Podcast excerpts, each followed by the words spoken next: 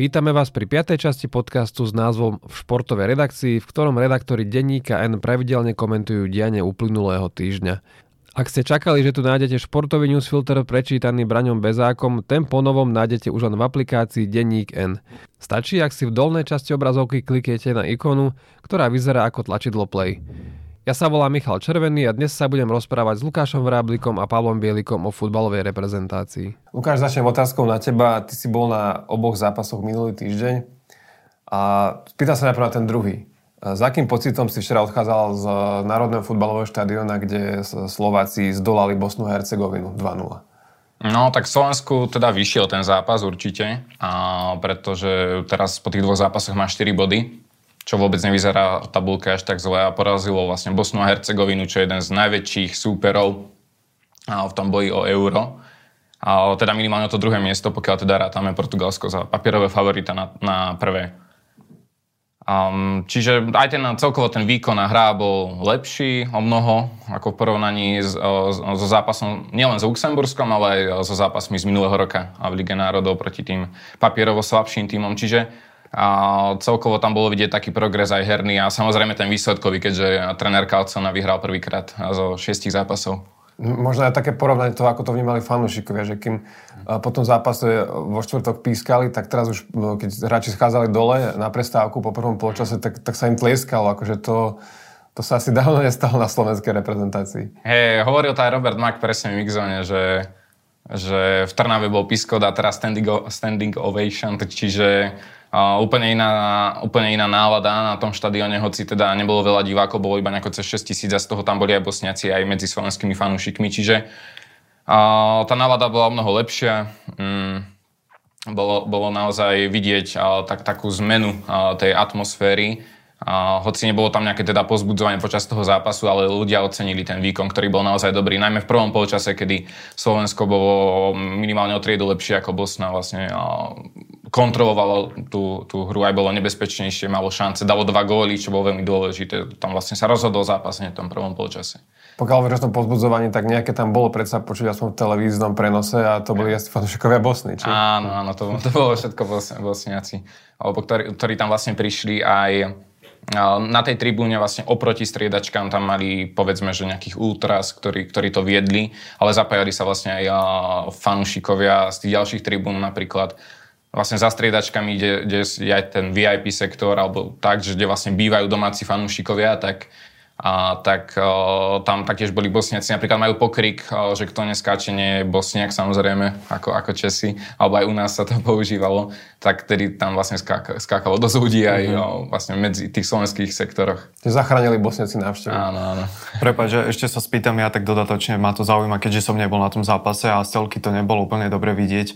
Uh, my sme tam mali takú nejakú skupinku, povedzme, fanúšikovských ultras, ktorí nejako skandovali? Lebo v telke to nebolo počuť. No, ne, neboli tam v podstate. Býva, býva tam vlastne za jednou to bránou, vždy taký ten kotol v úvodzovkách, áno. ale ne, nebolo tam nič, iba, iba tam bol, bola slovenská vlajka. Vlastne a pár ľudí tam sedelo, ale nebolo tam že nejaká, nejaká veľká skupina, ktorá by viedla to pozbudzovanie, to boli skôr nejaké izolované skupinky, ktoré to vedeli počas toho zápasu, povedzme, že vyburcovať. Hm a, a vtedy sa vedeli aj ostatní ľudia zapojiť, ale skôr to bolo také ako v divadle, že keď že tlieskali, keď sa, keď sa darilo. No. To by som doplnil, že vlastne Ultra z celého Slovenska bojkotujú reprezentáciu už, už veľmi dlhé roky.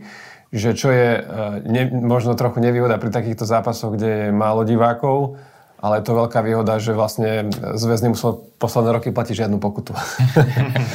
a, a keď by som sa spýtal, že vlastne Bavili sme sa o tom, o tom lepšom zápase teraz, čo bol e, včera proti Bosne, ale v štvrtok sme hrali proti Luxembursku, ktoré je dlhodobo vnímané ako taký ten, ten futbalový trpaslík, aj keď v posledných rokoch ukázalo, že, že už, to, už to tak dávno nie je. Že ako keby sa naplnila tá kliše fráza, že futbal dnes už vie hrať každý, takže Luxembursko už vie hrať naozaj futbal. To skončilo 0-0 a presne vtedy tí diváci pískali po zápase, tak eh, ty si odtiaľ s čím odchádzal? Akože tam, tam padali také veci, že bolesť očí a, a podobne? E, ja som to presne hovoril, že ma boleli z toho očí. Ale no, mm, bol to akože veľmi zlý herný výkon, ale zase ono treba naozaj povedať, že, tý, že Luxembursko sa veľmi zlepšilo v posledných rokoch, ale treba povedať aj B zároveň, že, že ono to Luxembursko nič také nehralo vo štvrtok, že nebolo dobré ja som videl asi dva zápasy Luxemburska za posledné dva roky a myslím, že s Tureckom, keď remizovali 3-3 a keď vyhrali v Írsku a hrali o mnoho lepšie a to nebolo teraz, teraz proste tak, že oni neboli dobrí. Mm, aj keď som sa bavil s luxemburskými novinármi, tak vnímali to tak, že to nebol dobrý výkon od, od Luxemburska, čiže to, aj preto to tak mrzí vlastne to, že Slováci sa nedokázali proti, proti ním presadiť. A Zase na druhej strane, možno keby tam padol nejaký ten gol v prvom polčase, keď tam boli tie šance, pološance, tak by to bol úplne iný zápas, by sa aj Slovákom inak hralo. Čiže bolo to taký herný krč dosť, ako keby nevedeli, čo majú hrať. Boli tam iba také náznaky toho systému, ale proti tej Bosne už, už to bolo teda o mnoho lepšie. Ja by som sa prepáč ešte vrátil k tomu zápasu e, s Luxemburskom, lebo po ňom mal Kalcu na tlačovku a viacero vyjadrení, s ktorými sa nevedeli stotožniť či už bývalí reprezentanti, televízni analytici alebo napríklad aj i novinári. E, ako si vnímal ty tú tlačovku? Lebo všetci sme videli, že ten zápas e, nebol dobrý, niekto hovoril dokonca o mizérii dokonca. A ako si to teda vnímal ty, tie jeho slova? Mm, no bolo to zaujímavé. No, na, naozaj akože ja um, nemyslím si, že akože ten, ten výrok, že by sme prehrali s nimi 4-0, keby s nimi hráme na jeseň, že to už bolo trochu prestrelené si myslím, ale inak neviem, ako nie, niektoré veci jak, um, ľudia zobrali, by som povedal, až príliš negatívne, že uh, niektoré veci naozaj dávali zmysel, že tam očakávať nejakú veľkú zmenu uh, po piatich zápasoch sa nedá, podľa mňa a ja som aj povedal, že vlastne keby zoberie keby zoberie zväz Talianska nie Calconu, ale Ancelottiho, tak na, napríklad tá nominácia je takmer identická možno na, na dve mená. Čiže ľudia si to podľa mňa a veľmi ružovo predstavujú, že teraz, keď príde nový tréner, tak vyhodí polku týmu a ten tým bude hrať úplne inak zrazu, alebo že zoberie mladých hráčov a my budeme vyhrávať, ale to tak v tom reprezentačnom futbale nikde nefunguje, takže ľudia majú podľa mňa trochu také nerealistické očakávania od Calconu, čo sa týka nominácií. A taktiež aj ten herný systém mm, je potrebné, aby si sadol, pretože Calcona chce hrať inak ako ako slovenská reprezentácia hrávala v minulosti, lebo keď aj pri, um, prišla reprezentácia na nejaký veľký turnaj, tak aj zahraniční novinári sa stiažovali na to, že sa na to nedá pozerať, že to bol defenzívny futbal. To opakovalo veľa novinárov, niektorí aj verejne, že Jonathan Wilson kedy si napísal proti Švedom, keď sme hrali, že to bol hrozný zápas na Euro aj poslednom. Alebo jeden kamarát z Belgicka mi vždy hovorí, že dúfa, že Slovensko sa nekvalifikuje, lebo že sa na to nedá pozerať. Vždy. Mm. Čiže a vlastne teraz Kalcona chce hrať povedzme aj ten aktívnejší pressing. Um, nie je to iba o defenzíve, to bol ďalší taký stereotyp, ktorý bol um, uh, na ňo že, že je to nejaký odborník na tú defenzívu, ale je, je to tak, ale tá defenzíva nie je teraz nejaké betonovanie, ale je to povedzme aktívnejší prístup získavania lobdu už na superovej polovici. Čiže a, je to úplne iný futbal, aký sme boli zvyknutí až na pár výnimiek z minulosti. Tak, a na to je tiež potrebné, aby, a, aby si ten tým zvykol. Aj je to vlastne iný, iná mentalita, povedzme, že nejdeme teraz viac menej vychádzať z tej zabezpečenej obrany, ale chceme byť tí, ktorí sú aktívnejší. Aj ťa prekvapilo, prepač niečo na tej súpiske? Lebo aj o tej sa veľa debatovalo, aj kritika sa nejaká vzniesla na Kalconu. Možno nie priamo z médií, ale skôr z tých bývalých hráčov alebo z trénerov. Myslíš súpisku ako nomináciu? Na... Áno, áno, nomináciu. Mhm. No mne tam v podstate chýbal iba Vladimír Weiss mladší, ale inak, inak si nemyslím, že tam boli teda nejaké prekvapenia, alebo mm, že, by, že by opomenul nejakých hráčov, ktorí by si tam zaslúžili byť. To už by sme sa museli baviť iba o povedzme nejakých mladíkoch, že napríklad mohol tam ísť Kaprálik zo Žiliny, ale tak má tam iných krídelníkov. Takže to už sú také detaily. A ten Weiss, myslíš si, že, že ťa to prekvapilo v tom zmysle, že si čakal, že tam bude, alebo že ty by si ho tam chcel mať? Alebo si myslíš, že tam patrí ešte?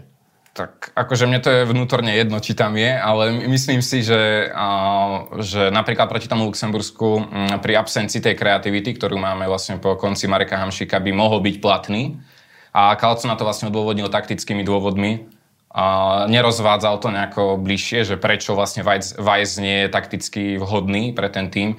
Ale ja iba dedukujem, že vlastne podľa tých krídel, ktoré tam mal, má tam Haraslina, Maka, Suslova, Jirku, ešte som možno niekoho zabudol, a, tak sú to všetko také rýchlostné typy hráčov, mm, ktorí, ktorí vlastne chodia po tej čiare hore-dole a Vice je skôr taký, že rád sa stiahuje z toho krídla a do stredu ihriska, ako keby si niekedy navádza tú loptu a možno mu to, no, nehodí sa tomu Carlsonovi do, do systému, lebo a teraz je trend aj v tom medzinárodnom futbale, že dosah hra po krídlach, to sme videli aj na majstrovstvách sveta, z čoho vlastne vyplývajú aj, tie, aj tá defenzívna činnosť, že inak sa hrá pressing a, a ďalšie veci. Čiže možno by, keby tam bol Vajza, že by sa trochu inak pohyboval, lebo on je in, podľa mňa iným krídlom ako napríklad Haraslin tak eh, by to mohlo, mohol byť ten tým byť nejaké nerovnováhe. Lenže na druhej strane ja si myslím, že my nemáme až toľko um, technických a kreatívnych hráčov, aby sme mali ten luxus, že nechávať hráčov ako Vice mimo tej nominácie. Ja teda len, prepač, uvedem do kontextu, že aj Ivan Kmotrik vláči. To som sa presne chcel spýtať. Áno, vidíš. Pali mi, Pali mi včera posielal screenshot, eh, že Ivan Kmotrik mladší uh, si dal status na Instagram. Áno, myslím, že to bolo. Kde, kde úplne uh, objektívne, vôbec nie z pohľadu generálneho riaditeľa Slovana napísal, že ako je možné, že tam nie je srdciar Vladovajs, ale aspoň, že tam je teda Kucka a Demarko, teda ďalší dvaja hráči Slovana. Mm, tak čo si myslíš o tomto jeho statuse? Nejako detailne ho asi nebudeme komentovať, keďže ty si už sám naznačil, že to teda bolo dosť subjektívne a z pohľadu generálneho uh, riaditeľa Slovana. Um, ide o to, že je zrejme, že aj pre Slovan je veľká reklama, keď sú hráči v reprezentácii. Um, Juraj Kucka dokonca bol kapitánom reprezentácie a to takisto Kmotrík mladší hodnotil, že ho tešilo, že dostal tú dôveru a tú kapitánsku pásku. No a samozrejme tak kritizoval tú nenomináciu Vladka Vajsa, teda Vladimíra Vajsa. Preto hovorím Vladka, lebo myslím, že aj on ho nejako nazval náš belasý srdciar Vladko, alebo tak nejako to dokonca bolo. No a ide teda o to, že, že Vladimír Vajs mladší má svoje kvality, aj napriek svojmu pokročilému veku má stále taký ten povedzme X-faktor a keď sa reprezentácii nedarí, tak e, stále sa niektorí pozeráme na toho Vladimíra Vajsa, že ten by nás teda teoreticky mohol spasiť, veď mal aj výborné posledné dva zápasy na Euró- v európskych súťažiach, dokonca ten prvý zápas proti, Bazileju, proti Bazileju, pardon, to bol jeden z jeho najlepších zápasov za ostatné mesiace, dovolím si povedať. On tam mal aj také výborné dve príhrávky. Čiže áno, keď niekto chce kritizovať tú, tú absenciu Vladimíra Vajsa mladšieho, tak uh, o tom môžeme viesť diskusiu, pretože najmä proti Luxembursku ten pomyselný X-faktor chýbal. No. Takže toľko k tomu hodnoteniu uh, Ivana Kmotrika mladšieho. Ja mám, Míšo, otázku na teba, lebo ty si napísal bod do športového newsfiltra, kde si teda akoby polemizoval, že či teda Kalzona bol povedzme mimo reality alebo mal naozaj nejaké tie výborné ťahy počas tohto reprezentačného zrazu, tak uh, nám to skús priblížiť. Ja by som to najprv uviedol, že vlastne najväčší akože, taký povyk e, e, vznikol potom, keď sa si Martin Škrtel a Jan Mucha pozreli jeho vyjadrenia, ktoré prešli cez prekladateľa a ktorí boli vlastne potom zápase s Luxemburskom, kde vlastne na, do slovenského priestoru sa dostala verzia, tak by som to uviedol, že, že Kalcona je spokojný a že keby sme tento zápas hrali v septembri, prehrali by sme 0-4. A potom dokonca, keď ho konfrontovali na tlačovke novinári s, tými, uh, s kritikou uh, Škrtela a Muchu, tak on povedal, že tak asi on teda nerozumie futbalu. Uh, uvedol by som teda takto, že potom aj uh, som čítal vyjadrenie Denisa Vavra, ktorý vlastne kritizoval toho prekladateľa, ktorý bol na tom prvom zápase. A a vlastne, že, že po tom druhom zápase to už teda bolo v poriadku. A ty si asi zažil iného prekladateľa na, na oboch tlačovkách? Áno, áno, vlastne na po, po tom zápase s Luxemburskom bol teda nejaký profesionálny prekladateľ, myslím, že Enzo sa volá. A... Znie to taliansky. Áno, áno. A, a potom po zápase s Bosnom už prekladal teda členného realizačného týmu Pavel Farkaš, ktorý hrával v talianskej mm. lige.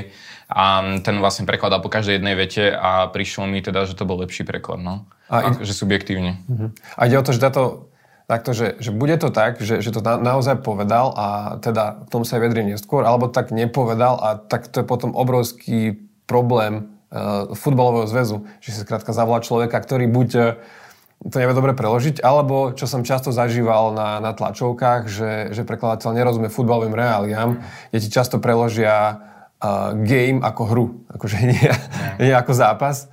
Takže neviem, ktorý bol uh, to z tých prípadov, ale uh, ak naozaj to prekladal zle a tým sa spôsobila, spôsobil akože, za, ako keby zamorenie toho športového priestoru nejakou kritikou, tak to je veľký problém uh, zväzu, že, že takého nie, niekoho najal. A teda idem teraz pracovať s tou verziou, že, že to preložil dobre. No a vlastne z toho mi vyplývajú dve možnosti, že, že, on to, že ak to bolo preložené dobre, on naozaj povedal tieto výroky po zápase, kde sa pískalo na, na neho aj na hráčov, tak, tak mohlo, mohlo sa stať to, že spravil to, čo často robieva Jose Mourinho, že skrátka v takýchto kritických momentoch, že strhne nejakú pozornosť na, na seba aby tá kritika nešla na hráčov, ale išla na, na toho trénera, ktorý, ktorý si ju vlastne na seba sám privodí a vlastne je, je, je na ňu pripravený a je pripravený na, na, na to stiahnuť ten tlak, ktorý, ktorý bol na hráčov. Potom druhá možnosť, že, uh, že to iba tak uh, ľahko myslel nepovedal a potom tretia možnosť, že, že ho zle preložili. No. A teraz podľa mňa záleží iba od jednej veci, že ako to bude vnímané. Že? Lebo keď, keď začne vyhrávať a keď Slovensko bude hrať dobre, tak budeme hovoriť, a máme tu Múriňa z Kalabrie, hm. ale ak, ak e, to nebude dobre vyzerať a bude prehrávať, tak si povieme, že fúha, tento nevie, čo uh, robí a nevie, čo hovorí. Čiže, alebo teda prekladateľ, stále pracujeme s touto verziou, že, nevie, čo hovorí. Čiže bolo to celé také zvláštne a, a futbalový zväz tomu nevydal nejaké, nejaké stanovisko, že by sme vedeli, že, že to bola chyba prekladateľa, alebo to bolo tak naozaj myslené. Čiže musíme pracovať s tou verziou, že to tak bolo myslené. Aj keď uh, on niečo povedal k tomu, aj keď to nebolo ex, uh, explicitne povedané na, na tlačovke? Áno, on vlastne hovoril, že to nebolo dobre pochopené. Na, na predzápasovej tlačovke pred zápasom s Bosnou hovoril, že to nebolo dobre pochopené to, čo povedal, že on vlastne myslel, že o, nejaké tie úseky hry alebo niektoré herné činnosti, s, s tými bol spokojný, ale že stále čo zlepšovať. A ono sa to vraj stratilo nejako tom preklade. Ja to neviem zhodnotiť, lebo neviem po taliansky. Len uh, on aj, on aj často používa, čo som si všimol teraz na základe toho prekladu Farkaša, že, že teda hovorí na nejaké taktické veci a to človek, ktorý sa nerozumie detailne aj, aj tej futbalovej taktike, tak myslím si, že to nevie až tak dobre preložiť. On napríklad hovoril včera o skracovaní ihriska a takéto veci, tak to, to vlastne vedel to povedať ten Pavol Farkáš, ale možno ten prekladateľ to nezvládal. A, tak či tak ja si myslím, že z hľadiska toho PR to nie je dobré, teda keď je tam teda nejaká, nejaký ten nesúlad medzi prekladateľom a trénerom. A na druhej strane, čo sa týka tej nejakej tej muriňovskej stratégie, tak uh, ja by som to povedal tak veľmi jednoducho, že veď Kalconovi môže byť v podstate jedno, čo, si, čo povie Mucha v štúdiu, alebo, alebo tak, on, jemu ide o to, aby sa nad Bosnou vyhralo. Čiže on keď remizuje s tým Luxemburskom, on potrebuje v prvom rade ochrániť hráčov, on potrebuje um, teoreticky na seba zobrať ten tlak a on, on nemôže prísť v úvodzovkách do telky a povedať, že ehm, tí chalani hrali zle, že boli, boli dneska zlí. To, to nemá pre neho žiadny význam. On nie je televízny expert, on, on jednoducho musí tých svojich hráčov v prvom rade ochrániť. Jemu ide o to, aby to v šatni zostala čo najlepšia atmosféra a aby tí hráči na tom ďalšom zápase už, už vyhrali. Čiže mm, podľa mňa je za tým jednoducho to, on eh, nepotrebuje teraz zbierať eh, body popularity ani followerov na Instagrame tým, že povie niečo kontroverzné do telky, že hráčov, ja neviem, eh, skritizuje, lebo on tam nie je od toho.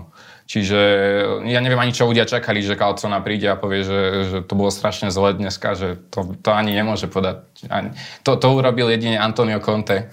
Te, teraz, že na, na vlastných hráčov nakýdala. A, a Vlado Vajs to robí. No, a, u nás, áno, že presne. Že, Slovenský Conte. Áno. No a Conte ho vyhodili vlastne včera, lebo tam je toxická atmosféra v šatni a Calconovi ako by to pomohlo mm-hmm. reálne? Ja si myslím, že, že ak, mohli, ak ľudia niečo očakávali, tak vlastne, že slovenská verejnosť, e, špor, e, čo sleduješ, e, reprezentačný šport, je zvyknutá posledných už to bude 6 rokov na Craiga Remziho z, z hokejovej reprezentácie, kde ja som vlastne zažil som ho na majstrovstvách sveta aj viaceré tlačovky a jednak je tam, že je to bez jazykovej bariéry. On rozpráva po anglicky, nie je tam prekladateľ, aspoň v mixzone, kde som ho zažil, a nie je prekladateľ. Je to akože, mám pocit, že ak sa niekedy potom s novinármi bavíme, že sme niečo nerozumeli, tak to bolo iba nejaká taká hokejová hantírka, presne, že skracovanie ihriska a podobne, že to je jediné, ale takéto uh, veci rozumieme a hlavne Remzi má takú schopnosť, že že uh, napríklad po zlom zápase prišiel, uh, teraz to bolo v Helsinkách, prišiel do mixzóny, tak to zdvihol ruku my fault, my fault. A jednak všetkých rozosmial, druhák zobral na seba tú pozornosť a bolo to ešte ako, ako také vtipné s nadhľadom. A aj často to tak robí, že, že takých náznakoch povie, že, že čo bolo zlé a vyzdvihne to dobré, ale nie je to, je, je to oveľa obratnejšie, by som povedal, ako teraz do toho Kalconu, aj keď možno to bolo obratné, Áno, len to bolo zle preložené. Preklade. A ty si hovoril, že teda na tej tlačovke hovoril o tom skracovaní ihriska a všeobecne o taktike, tak čo je to za taktiku? Lebo e, napríklad pri Štefan Tarkovič aj, aj, v, aj, v štúdiu denníka hovoril, že, že nemôžeme čakať od hráčov, aby hrali pressing od, od slovenských hráčov, keďže v kluboch na to nie sú zvyknutí, nehrávajú, málo času na zraze a podobne. A včera sme proti tej Bosne videli pressing a, bol, a bolo to výborné. Videli sme, že, že Polievka, hráč z Dukly Banská Bystrica, ktorý hral Hroťáka, bol ten prvý bráňací hráč a bol výborný. Uh-huh. Tarkovičovi sa to trochu kryjúdi, napríklad, eh, keď, eh, keď sme hrali doma s Chorvátmi, tak tam eh, oni, oni hrali vynikajúco, akože naši. Sice potom prehrali ako takým smolným golom 10 minút pred koncom, ale aj teda v hre Tar, po, pod vedením Tarkoviča tam viackrát sa objavovali také tie moderné prvky, povedzme to v úvodzovkách. A, a napríklad Polievku on nemal ako nominovať, tedy, lebo Polievka nebol až taký dobrý. Že to nebolo tak, že Tarkovič by ho opomínal z nominácie. On Polievka za posledný rok išiel brutálne hore. A teraz to je otázka času, kedy pôjde zo Slovenskej ligy preč, lebo to je hráč medzinárodných parametrov, teraz je fakt výborný. sa ho teraz aj Slovan. A Áno, aj Dunajská streda. No. Ale myslím, že tam bude záujem zo zahraničia, ktorý bude pre neho zaujímavejší, pretože naozaj, ako on prerastol Slovenskú ligu, Áno, neprepač, uh, druhý najlepší strelec uh, našej Slovenskej ligy, myslím, že má 14 gólov, dokonca má ešte 4 asistencie, čiže keby sme sa pozerali na tie parametre kanadského bodovania, tak je najlepší bodujúci hráč mm. v mhm. našej lige, čo je veľmi, veľmi zaujímavé. To už ide úplne off topic, ale on je... On to presne go on, je, on, už to poviem, no to zabudneme. On, on je výborný vlastne v tom, že nielen sa teda pohybuje na tom hrote, ale on je mm, aj veľmi inteligentný, že kedy sa má stiahnuť, povedzme, na krídlo, vie sa tam vymeniť s Haraslinom, s Makom, doplniť tú medzihru, čiže on je taký, povedzme, moderný typ útočníka. Harry Kane? Ako Harry Slovenský Kane. Kane. Slovenský Harry Kane. Že, že vlastne zíde o tú líniu nižšie, keď je potrebné. Teraz vlastne Slovensko hrá trochu inak, že už tam nemá tú desinu, ako sme mali Hamšika. Uh, tak on vlastne Polievka sa často dostáva do toho priestoru, že je tak nižšie, ako keby je tam, je tam taká medzera teraz a myslím, že Polievka fantasticky vyplňa. A on, on vlastne aj hrával v klube niekedy aj na krídle, myslím, takže, uh, takže zvyknutý na viac tých ofenzívnych postov a ako je to výborná alternatíva pre Kalcon. To má teraz veľké šťastie, že taký, taký hráč sa mu objavil v Slovenskej lige, čo, čo je pozitívne. No a k tej hre už konečne, uh, tak je ten pressing aktívnejší. Že, um, ja vidím hlavnú zmenu v tom pressingu, on, vlastne Calcona prišiel s pressingom, ktorý je teraz populárny povedzme na tej medzinárodnej scéne, napríklad na majstrovstvách sveta. A teraz je teda ten trend, ako som spomínal, že viac sa hrá cez kraj ihriska, že viac golov padá mm, z krajov ihriska ako v minulosti. Na, na tej medzinárodnej rovni, nie na... Na medzinárodnej to platí uh, viac, lebo um, v kluboch teda hráči sú spolu uh, viac času, majú teda absolvujú niekoľko tréningov týždenne, tak uh, tie týmy dokážu si vypracovať taký herný systém, že aj cez ten stred sa vedia presadzovať, čo teoreticky náročnejšie ako, ako po krajoch. A um, teraz aj preto napríklad na Eure 2020 dosť vynikali krajní obrancovia ako Spinacola, Gosens a títo. Že vlastne tie reprezentácie viac sa sústredili na tie kraje a tam, tam, sa, tam sa presadzovať. No a z toho vyplýva práve tento pressing, a, ktorý hráme aj teraz my, že v podstate ho vedú dve osmičky, Kucka a Duda. Ako keby dvaja strední záložníci, čo je možno také netypické pre ľudí, lebo vždy, keď, ke, kedysi, keď, sa, keď pozerávali futbal, tak e, jednoducho presoval prvý útočník, potom nejaké tie dve krídla mm. a tak. A teraz uh, mám pocit, že vlastne ten pressing vedie Duda s Kuckom, o čom vlastne hovoril myslím aj Kalco, no dokonca už po zápase s Luxemburskom, kedy to tam bolo tiež vidieť. Aj Miro Hašan zo športu na to upozorňoval, myslím na tlačovke. Mm, čiže a, vlastne ten pressing vedú dvaja strední záložníci, ktorí vystupujú a Haraslín napríklad s Makom, teraz proti Bosne hral Mak, zostávajú ako keby pri tom kraji, že zatvárajú tie kraje tým pádom. Ako keby Slovensko prenecháva ten stred. A podobne napríklad hralo Maroko, teda na majstrovstvách sveta veľmi, že, že vlastne tam vystúpali osmičky Unahy s Amalahom a na krajoch zostával Ziež a Bufal. Že, že nechcú obetovať tie týmy kraje ihriska. A v tomto, v tomto je to mm, taký iný typ pressingu, než... Ale, ale akože nie je to nejaký Calconov ale samozrejme, ako hovorím, že to je trend na, na medzinárodnej scéne. A tak, tak tento, tento pressing teda skúša Calcona.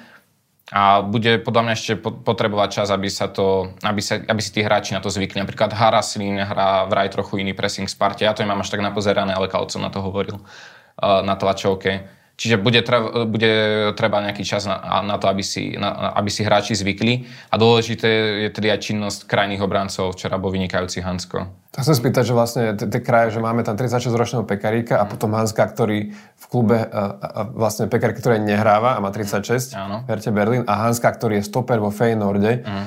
A, a práve si povedal, že v tom systéme sú kľúčoví tí, tí krajiny, čiže Áno. do budúcnosti, a toto asi môže byť problém. Môže byť, lebo Pekarik nebude mladnúť, samozrejme, keď má, keď má 36, tak bude, bude potrebné sa pozerať na nejakú tú náhradu, boli tam, ale akože Pekarik hral výborne podľa mňa s Bosnou, to treba povedať, že tiež ho ľudia tak odpisujú, že, ale nemáme lepšieho pravého brancu momentálne. A hoci tam skúšal teda Kalcona Kristiana Vala na jeseň, a Tomič sa teraz objavil v nominácii, možno v budúcnosti Matúš Rusnak, ktorý sa objavil taktiež v nominácii, myslím, novembri, zo Žiliny. A, čiže nejaké alternatívy tam sú, ale teraz jednoznačne Pekarík na tej medzinárodnej úrovni je z nich uh, najlepší, najskúsenejší. A... Lukáš, a ty máš pocit, že my máme momentálne tú typológiu hráčov, ktorá môže hrať tento systém a môže s ním e, postúpiť na euro?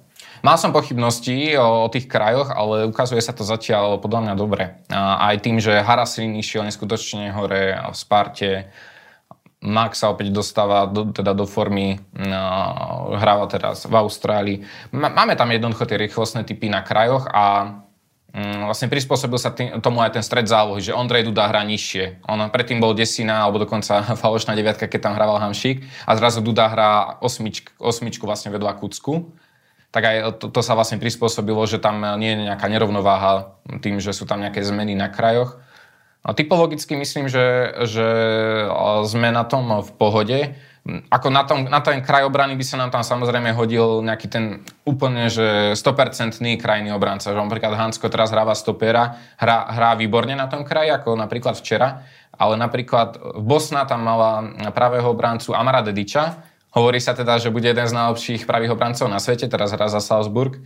A on, je, on je ten typický krajný obranca, že lieta po tej čiare. A zase napríklad Hansko vymazal včera úplne. Mm. Že Hansko bol lepší. A poradil si s ním. Čiže je to, je to samozrejme také diskutabilné aj do budúcnosti, že či máme nejaké tie typy hráčov, no len to už záleží, že vlastne kto sa presadí z tých aj mladších reprezentantov a tak. A či máme typológiu na, ten, na tento systém, to asi nikdy nebude 100%, že nemáme až taký výber tých hráčov, že aby sme na každý post mali úplne top hráča, ktorý sa bude vynikajúco hodiť do tej typológie, ale zase je tu aj taká nutnosť hrať takýto systém, lebo aj tie ostatné týmy, reag- treba reagovať aj na ostatné týmy, že napríklad tá Bosna a Hercegovina, keď hrá 3-5-2 a má výborné kraje, tak my keby mm, nemáme vyriešené tie kraje, tak je problém by sa dostávali do šanci viac. Tak, uh, lenže potom je tu ďalšia otázka, to je tá generačná obmena. Ty si spomínal viacerých tých mladých hráčov, ktorí sa zatiaľ nevedia presadiť. Uh, aj proti Bosnia a Hercegovine hral v základnej zostave Robert Mack,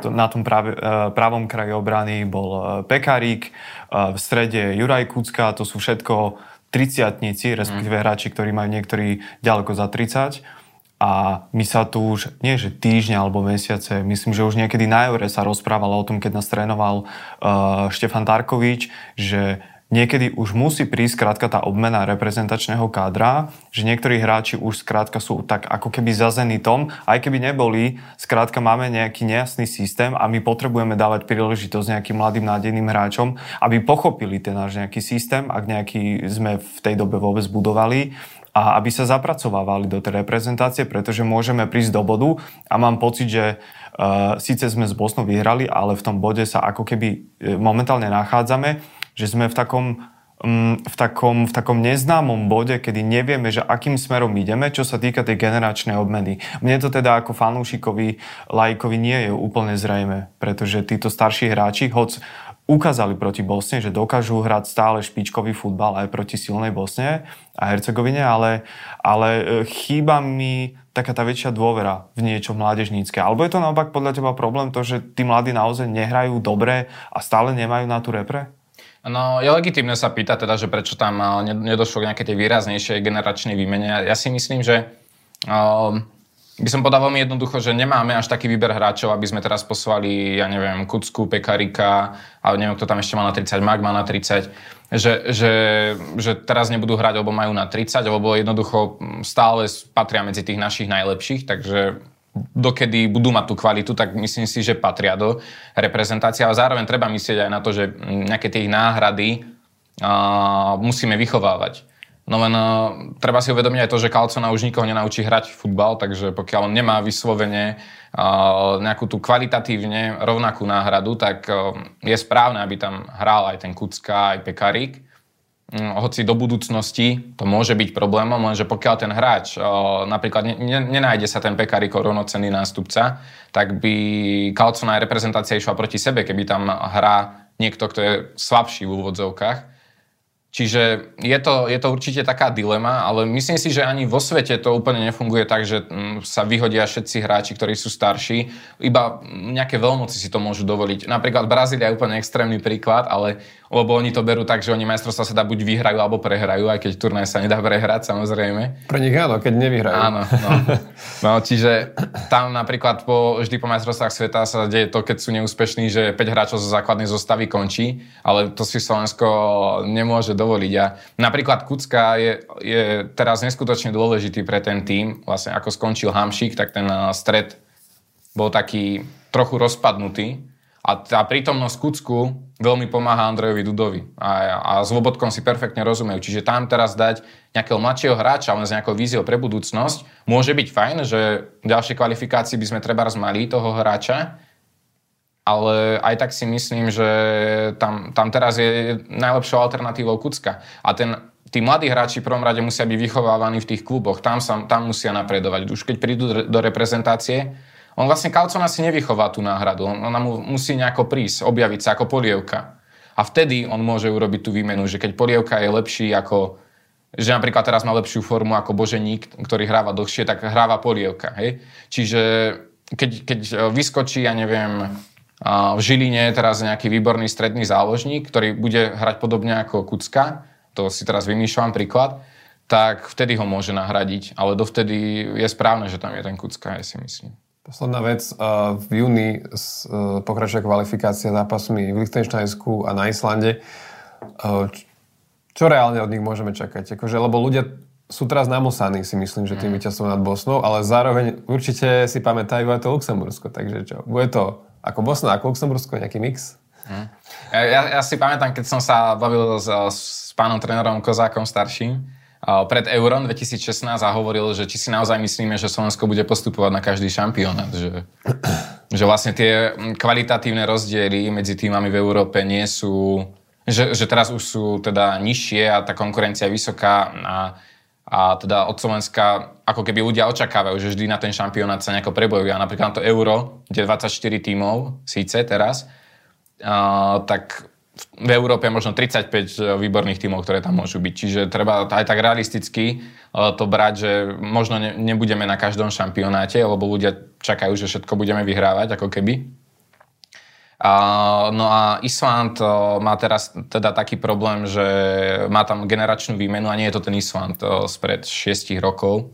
Povedzme, keď to bolo postavené okolo, okolo Gilfil Sigurdsona, oni vyhrali nad Anglickom, to bolo štvrťfinále Eura dokonca. Áno, myslím, že štvrťfinále. Hej, áno, štvrťfinále.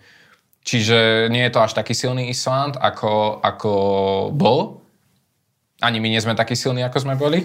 To si tiež treba uvedomiť, že vlastne táto generácia hráčov ešte nie je taká dobrá, ako bola tá generácia okolo Škrtela Hamšika, hoci možno raz bude. No a Lichtensteinsko no by sa malo poraziť, lebo vyzerá papierovo najslabšie podľa toho, čo som sa bavil eh, s jedným tamojším novinárom, tak to eh, nie je teraz nejaký silný tým, tak jednoducho pokiaľ chceme byť na Eure, tak určite nad Lichtensteinskom treba vyhrať. No a ideálne aj nad Islandom, pretože je to jeden z tých priamých konkurentov v boji o, o, o druhé miesto. Amo, prepač, ešte si niečo chcel? Nie, no, asi pohode. A môžeme očakávať aspoň to bolo pri tej hokejovej reprezentácii, že prvé roky boli také, že, že ešte neboli výsledky, ale aspoň to bola akože zábava sledovať, že, mm. že vedeli sme potrápiť aj tých dobrých a proti slabým bolo vidno, že, že vieme, čo chceme hrať, že bolo to nápadité, bol, bol tam pohyb, bol tam pressing. Tak môžeme očakávať aspoň to, že keby sme aj na tom Islande nevyhrali alebo remizovali, alebo aj s tým Portugalskom keby sme, že vieme s nimi aspoň pekne prehrať, dá sa tak povedať, že aspoň, že budeme takí spokojní, že OK, prehrali sme, ale bolo to fajn. Ja si dovolím tvrdiť, že Portugalsku zoberieme nejaké body. Lebo ja, ja si myslím, že naši hrajú lepšie proti tým silným týmom, kedy môžu bolo, proti... Oni, oni majú problém, keď sa od nich očakáva, že vyhrajú. Presne ako s tým Luxemburskom. To bude možno aj ten Island, tak... Á, Island, ľudia už vnímajú tak inak, lebo vlastne bolo tom štvrťfinále Eura, že, že tam by to nebolo nejaký výbuch, keby sa nevyhrá na Islande. A je to akože dobré mužstvo. Čiže Hej, akože ľudia majú očakávania, len ako hovorím, že treba to niekedy tak realistickejšie brať, že ako povedal kedysi Kozák na nejakej tlačovke, že ten tým nepríde si lahnúť a nechať sa poraziť. Tak Čiže... to ešte nejako inak naformulovať, že ako často môžeme očakávať, že naši budú hrať tak, ako v prvom polčase proti Bosne? No tak uh, určite prídu aj zápasy, kedy nebudú hrať až tak dobre. Aj napríklad v druhom polčase mali problém, že vlastne keď Bosna a Hercegovina zmenila rozostavenie, prešli z 3-5-2 na 4-4-2, tak eh, Slovensko bolo tak nižšie postavené a, a hovoril mi to aj jeden bosnianský novinár, že si to všimol, že keď bránime v tom nízkom bloku, že vtedy, vtedy tam boli problémy. Čiže tam treba veľa vecí zlepšiť. No a nedá sa určite očakávať, že teraz budeme hrať stále ako, ako proti Bosne v prvom polčase. Aj Bosna bola slabšia inak v tom prvom polčase, že, že im to ne, nešlo, povedzme, Mali problém v strede zálohy, Radek Krunič nemal hrať ani celých 90 minút a teraz sa o tom diskutuje v Bosne, že on vlastne po 20 minútach ukazoval trénerovi Hadži Begičovi, že, že, by, že ho ťahá teda nejaký ten sval alebo čo. A on ho aj tak nechal celých 90 minút tam a vystriedal tých ostatných. Čiže aj to tam, ten vlastne v strede boli naši o mnoho lepší, možno to aj toto ovplyvnilo, ale naozaj ten výkon našich bol výborný v strede, ale nedá sa očakávať, že takto budeme hrať v každom zápase ale myslím si, že s každým tým tímom, čo tam je, tak eh, že máme šancu tam, eh, aj s Portugalskom je šanca eh, uhrať mm, body, však Maroko ich porazilo a hovorím, že hráme podobne ako Maroko. Ešte je tu jedna téma, ktorú sme síce načrtli na úvod, ale nerozoberali sme ju a ja viem, že keď som prišiel dnes ráno do redakcie aj kolegovia z iných oddelení, so mnou začali okamžite tú tému otvárať a to je teda tie naše poloprázdne štadióny, či už v Trnave alebo v Bratislave. Čo sa teda musí zmeniť, aby slovenský divák opäť začal chodiť na repre? Slovenský divák je fanúšik úspechu, ja si myslím. Čiže keď sa bude vyhrávať, tak, tak bude chodiť e, na zápasy. Pokiaľ sa nebude vyhrávať, tak nebude, príde iba na Portugalskom. Podľa mňa ešte možno, že áno, že plnší štadión bude, keď sa bude vyhrávať, ale myslím si, že aj keď sa začne dobre hrať, Á, môže. že nebude vypredaný, ale aspoň, aspoň to bude 5 ciferné, že aspoň tých 10 tisíc dojde. Že, že, lebo ľudia nechcú sa ísť pozerať na niečo, čo že tí tvoji sa trápia, akože aspoň na Slovensku to tak funguje, hej, že na Anglicko by prišlo vypredané Wembley vždy, ale... Hej. Hej. Aj um, Ľudia hovorili, že proti Bosne tam e, naši sa viac snažili, viac jazdili. To chcú vidieť ľudia, hej. Chcú vidieť, ale napríklad s tým Luxemburskom to nebolo, že by sa menej snažili, ale celkovo to tempo zápasu bolo nižšie. Hmm. Čiže on to tam vyzerá, že menej sa snažia, ale proste keď aj ten super hrá pomalšie, aj naši si to tam musia iba nejako prihrávať, že nie je to tam nejaké zo strany na stranu, tak to tak pôsobí. No, no ale hej, že ľudia chcú vidieť e, teda aj pekný futbal. No, zase na druhej strane, keď sa pozrieme na ligu, tak uh, ako po, povedal jeden novinár eh, z, z iného média, že už sa tešíme na Slovenskej lige, keď je na zápase návšteva tisíc ľudí. Že keď sa pozrieme na tie návštev, návštevnosti z jarnej časti, tak je to akože fakt katastrofa. Čiže celkovo ten záujem o ten eh, domáci futbal nie je veľký zrejme. Ale myslím si, že pokiaľ teda naši budú hrať dobre a vyhrávať, tak uh, ľudia budú chodiť. On to hovoril napríklad Marek Sapara kedysi pre nás, že, že vlastne na Slovensku sa fandí, keď, keď sa vyhráva, keď, um, keď, keď je ten tým úspešný, inak, inak ten záujem ide, ide dole. A tiež o, mi to príde, že ľudia strašne až príliš kritizujú, že akože na, naši napríklad za ten posledný rok naozaj nehrali nejako dobre, ale mm, bolo to až také neprimerané niekedy, že napríklad potom, potom Luxembursku no, hneď um, že bol to zlý výsledok, ale nemyslím si, že teraz je to koniec sveta pre tú reprezentáciu, že už každý vyťahoval kalkulačky po prvom zápase, že už nemáme šancu a zrazu máme 4 body a tá situácia je úplne iná. Čiže ľudia by mali byť aj podľa mňa trochu trpezlivejší, že, mm, že neodpisovať tých hráčov, pretože oni sú tam aj kvalitní hráči a podľa mňa aj ľudský ten kolektív vyzerá takto zvonku tak, tak silne a zároveň, že tí hráči radi, radi reprezentujú, sú tam dobré vzťahy, aspoň takto vyzerá, čiže ľudia by podľa mňa mohli byť trpezlivejší s nimi a sú tam teda náznaky, že aj tieto kvalifikácii by mohli ešte niečo dokázať. To bol Lukáš, Lukáš Vráblik, ďakujem, že si prišiel do štúdia. Ďakujem za pozvanie. Bol to aj Palo Bielik s nami. Pekný deň, ďakujem. Ja sa volám Michal Červený a dovidenia niekedy na budúce.